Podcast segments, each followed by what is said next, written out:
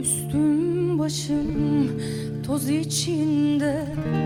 Önüm arkam huz içinde. Sakallarım pas içinde. Siz benim nasıl yandığımı Nereden bileceksiniz? Selam من سپید سبا هستم و شما به پادکست رادیو سپید گوش می‌دید. همونطوری که می‌دونید در کشور ما ادبیات داستانی ترکیه خیلی بهش پرداخته نشده. نویسنده هایی که می‌شناسیم آقای عزیز نسین هستند و اورهان پاموک. این اواخر هم خانم الیف شافاک با ترجمه چند از کتابهاشون بین ادبیات دوستان ایرانی شناخته شده. به همین دلیل تصمیم گرفتیم که با بررسی و مطالعه بر روی ادبیات داستانی دهه‌های نخستین قرن بیستم یا همون سالهای نخستین 1900 میلادی دوستداران ادبیات داستانی غیر فارسی رو با نویسندگان و داستانهای ترک بیشتر آشنا کنیم. به عنوان اولین نویسنده آقای صباح علی رو انتخاب کردیم. نویسنده‌ای که تمایلات چپ داشته و سبک نوشتاریش واقع‌گرای سوسیالیستی بوده. اگه اپیزود صفر رو گوش نکردین بهتون پیشنهاد می‌کنم که برید و اپیزود صفر رو گوش کنید چون توضیحات بیشتری در زمینه زندگی ایشون و حال هوای فکریشون گفته شده. داستانی که در این قسمت می‌خوام براتون بخونم داستانی هست به اسم آب گرم به ترکی سجاکسو از مجموعه داستانهای کوتاه صدا. دو اپیزود قبلی در واقع شامل ترجمه و تلاش من برای تعریف و خانش داستان بود. از این اپیزود به بعد یکی از دوستان بسیار عزیزم خانم مریم نقاش هم به جمع ما اضافه شدن تا در زمینه ترجمه و ویرایش داستان همراه من باشن. پس بریم و بشنویم داستان آب گرم.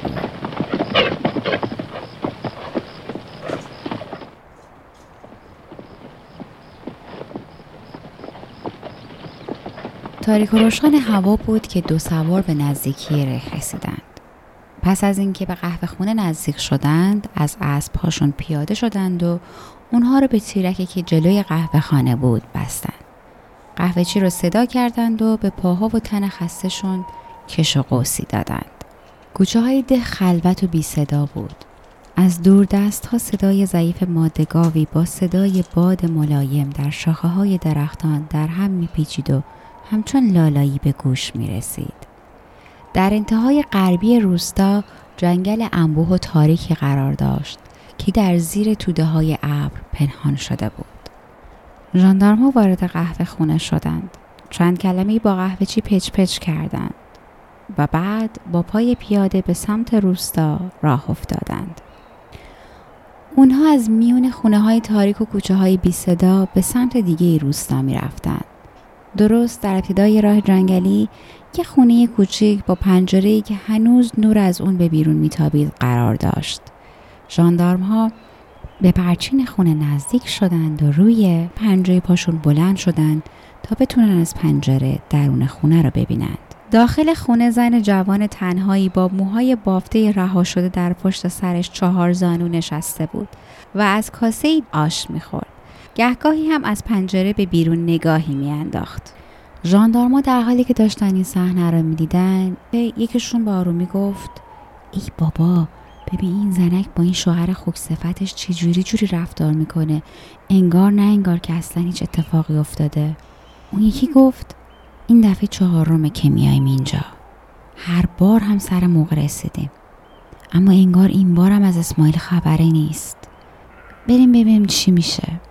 در پرچین رو باز کردند و وارد حیات شدند.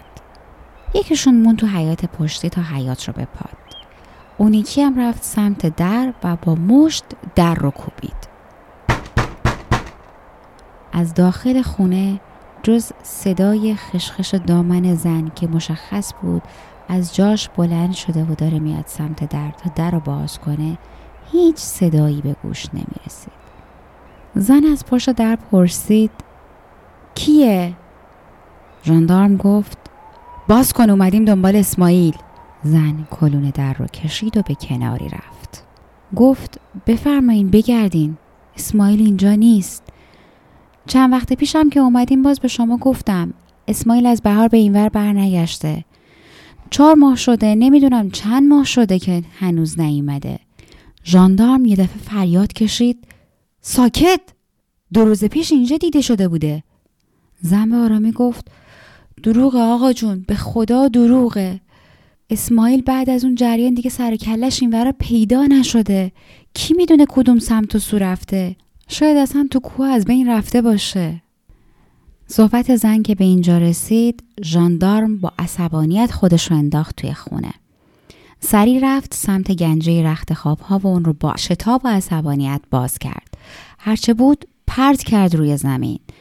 بعد هم دور تا دور خونه رو یک نگاه عمیقی انداخت.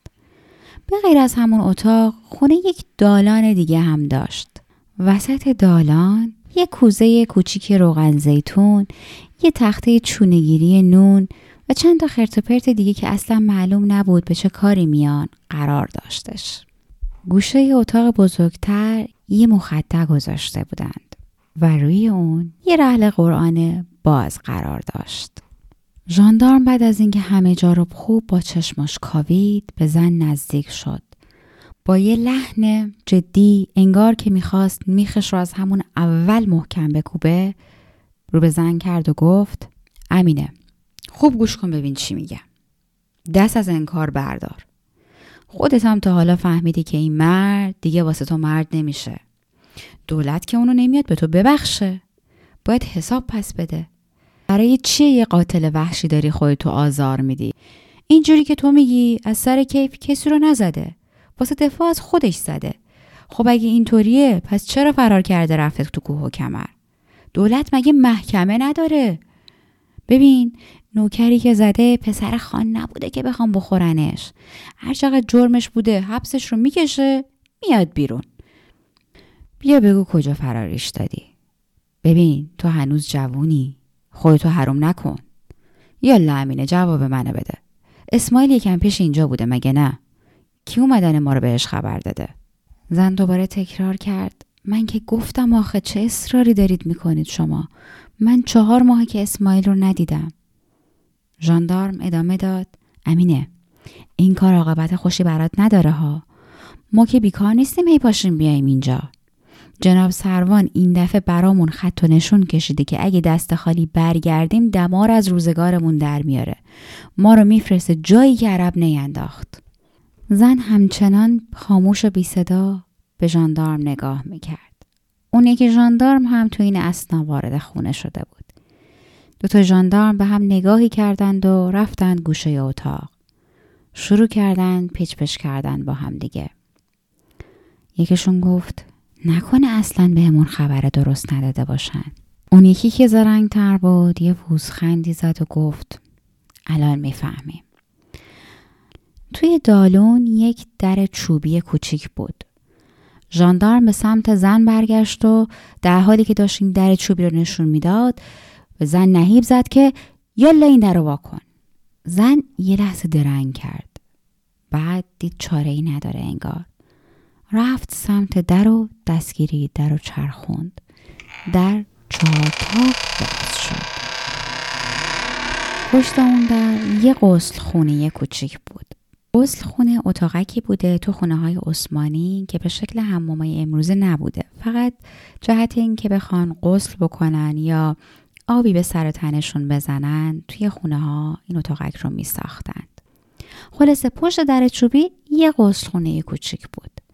اما توی غسل خونه هیچ کسی نبود. ژاندارم دومی با یه چشمای پرسشگری به همکارش نگاه کرد و زیر لب زمزمه کرد. چطور شد؟ اینجا بود که همکارش با عصبانیت گفت شش ساکت. توی غسل خونه یه پیت حلبی دود گرفته و یه چارپایه چوبی بود. ژاندارم به سمت پیت حلبی رفت و دستش رو با احتیاط درون آب فرو برد. سر انگشتاش از گرمای آب سوخت و با شتاب اونو بیرون کشید. رو به زن کرد و گفت برای چی آب گرم کردی این وقت شب؟ زن به تته پته افتاد و گفت هیچی. ژاندارم گفت یعنی چی هیچی؟ زن در حالی که صورتش از شرم برافروخته شده بود به هستگی زمزمه کرد. می‌خواستم غسل کنم. ژاندارم با پوسخندی گفت روز خدا رو ازت گرفتن؟ سر کی رو می‌خوای شیره بمالی؟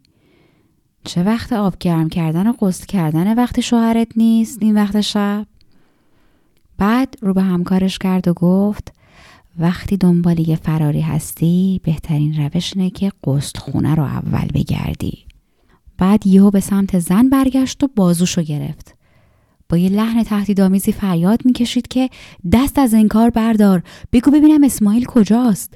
وقتی آب انقدر گرمه نشون میده که تازه فرار کرده. نمی‌تونه زیاد دور شده باشه. حرف نزنی امین خانم خودت می‌دونی. زن در حالی که از ترس رنگ برو نداشت تلاش می‌کرد بازوش رو آزاد کنه و با صدای لرزون گفت نمی‌دونم. تو این اسنا اونی که ژاندارم هم به دیوار تکی داده بود و به سینه زن که از شدت ترس به تندی بالا پایین می‌شد نگاه می‌کرد. ژاندارم بالاخره دست زن رو ول کرد. عصبی آشفته شروع کرد به قدم زدن توی غسل خونه. کمی که قدم زد یهو ایستاد. با دست به همکارش اشاره کرد که بیاد جلو. زیر لبی اما یه جوری که زن هم بشنوه گفت به گمونم. اسماعیل همین دورو برهاست. اگه اسماعیل نمی‌خواد بیاد خودش رو تسلیم کنه باشه. اما اگه ناموسش در خطر باشه واسه نجات ناموسش هم نمی‌خواد بیاد. بعد صداش رو ورد پایین تر ادامه داد. ببین من امینه رو می‌گیرم میندازمش یه گوشه. اگه شروع بکنه به داد و بیداد اسماعیل که نمی‌تونه تحمل بکنه. هر جا باشه خودشو نشون میده. تو هم کنار در منتظر باش. مرده یا زنده شو دستگیر کن. اگر هم داد نزد خب چیکارش کنیم؟ کارش نمیشه کرد. یه بارم تو امتحان کن ببینیم چی میشه. زن از شدت وحشت و ترس رنگش سفید شده بود. لب زیرینش رو به دندون می‌گرفت. جوری که داشت به خون میافتاد. به اطرافش نگاه کرد. جز دو تا ژاندارم و چهار تا دیوار هیچ چیزی دور برش نبود. ژاندارمی که یکم قبل تراب گرم رو پیدا کرده بود به سمت زن رفت. تو چشماش یه شعله از آتیش بود که زن اون رو نمی‌فهمید. مش دست زن رو با قدرت گرفت و اون رو کشون کشون به گوشه اتاق برد. اون دیگری هم سلاح به دست از در بیرون رفت. تو تمام این مدت برخلاف انتظار هر دو ژاندارم زن هیچ فریادی نکشید. هیچ اسمی رو صدا نکرد. هیچ کمکی نخواست.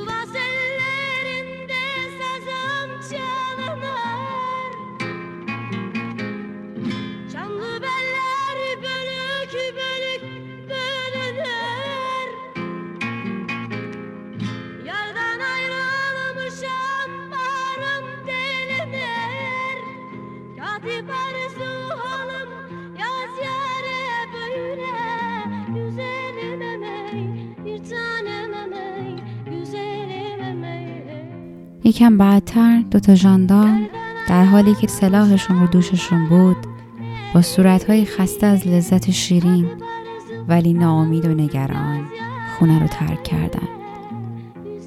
یکم که از خونه دور شدن امینه آروم آروم از خونه بیرون اومد. از کنار پرچین ها افتان و خیزان گذشت و در دل جنگل گم شد.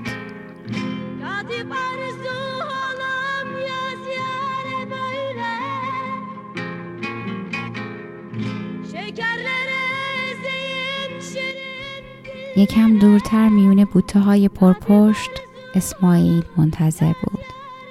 توی تاریک و روشنی هوا می‌دید که هنوز چراغ خونه روشنه.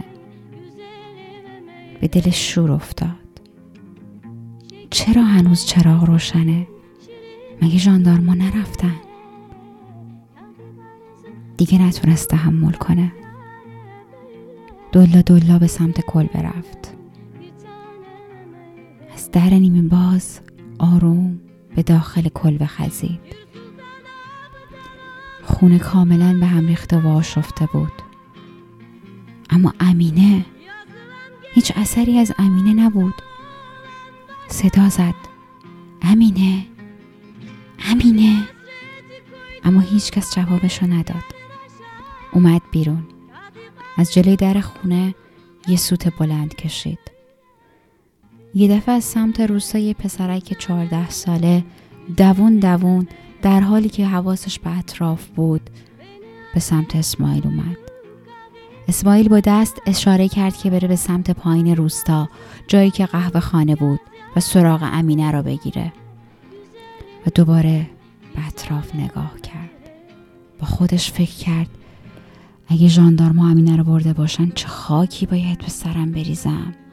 چه کار باید بکنم؟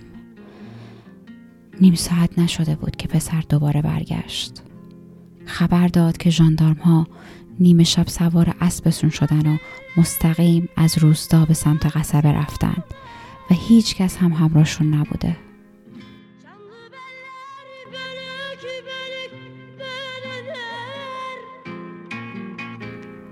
اون روز اهالی ده خونه به خونه دنبال امینه گشتند وجب به وجب جنگل رو فریاد زدند. امینه امینه دختر کجایی؟ اما نه اون روز و نه روزهای بعد از اون از امینه خبری نشد. دیگه هرگز هیچ کس امینه رو ندید.